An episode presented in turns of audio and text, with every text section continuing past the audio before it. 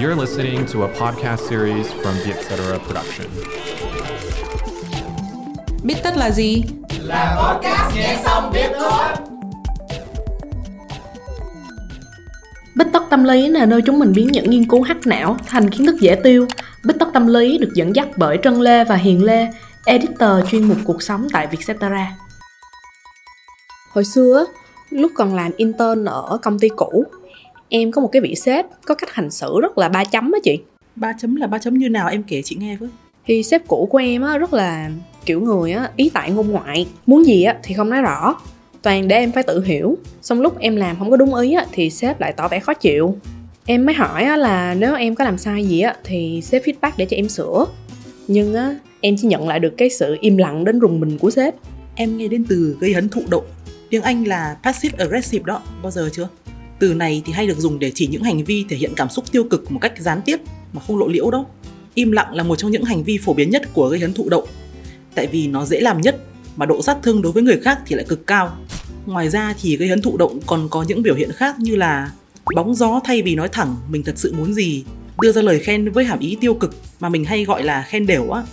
Rồi thì hay nói theo kiểu mỉa mai người khác, xong bị vặn lại thì lại kêu là mình chỉ đùa thôi.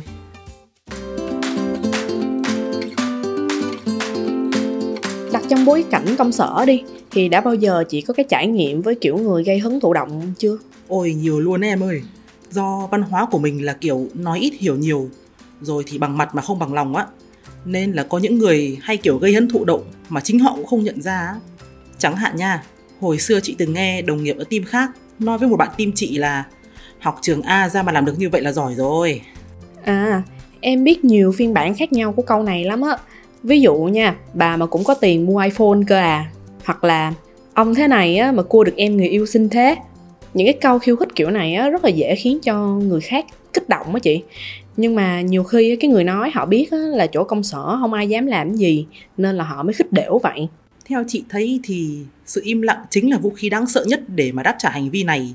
Lần đó bạn cùng team chị sau khi nghe câu đó thì chẳng nói chẳng rằng gì, cứ làm tiếp việc của mình thôi. Thế là ông đồng nghiệp kia sợ chân luôn. Em còn biết một cái phiên bản gây hấn thụ động khác mà cũng gây ức chế không kém. Đó chính là cái câu đùa thôi, làm gì ghê vậy.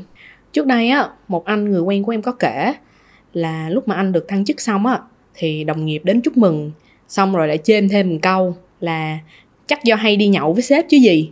Xong anh mới bực mình vặt lại để tôi chuyển lời với sếp nha. Thế là người đồng nghiệp kia kiểu cười hề vốn, bảo là đùa thôi làm gì ghê vậy. Ôi rồi ôi sao xấu tính thế. Rồi anh người quen của em đáp lại câu đùa đó thế nào?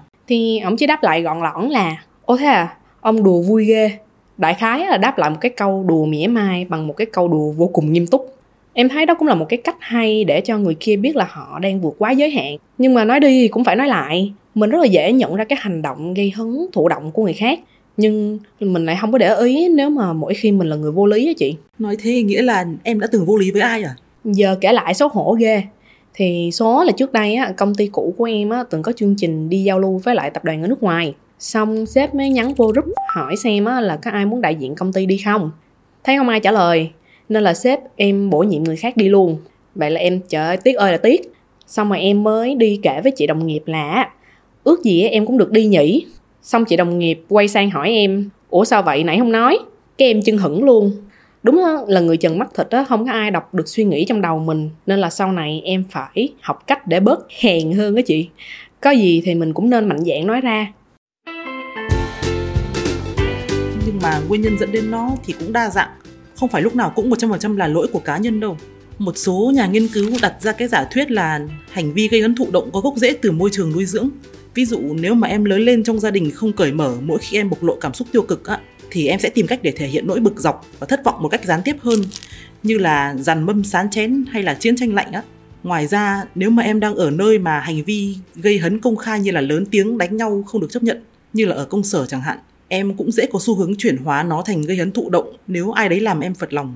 với lại em cũng thấy á có nhiều người thì thật sự họ không có thoải mái lắm mỗi khi bị đặt vào cái tình huống phải đối đầu với người khác như em là một ví dụ nè thì lúc này á gây hứng thụ động sẽ là một cái cách dễ hơn để mình giải tỏa cái nỗi ức chế của mình dù nhiều khi á thật tâm mình cũng biết á, là nó không có được hay ho lắm